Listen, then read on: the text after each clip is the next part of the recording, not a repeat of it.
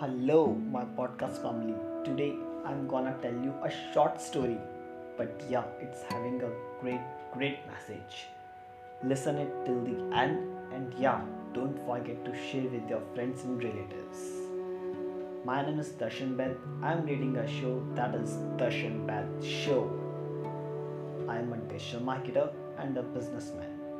And yeah, in this podcast, I'm telling you lessons or those talks which I'm practically applying in my businesses or in my life. So let's begin. Let me one thing if you have to climb the mountain, what's the most important thing you need to get to the top?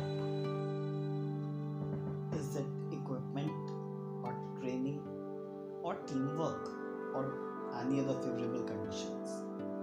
Just think about it, pause it, write down in your notebook. The most important thing you need is mountain itself. That means you need a clear goal to reach to the top, whether it's mountain or it's your business or it's your life. Now I'm telling you the three steps to make it more clear for you.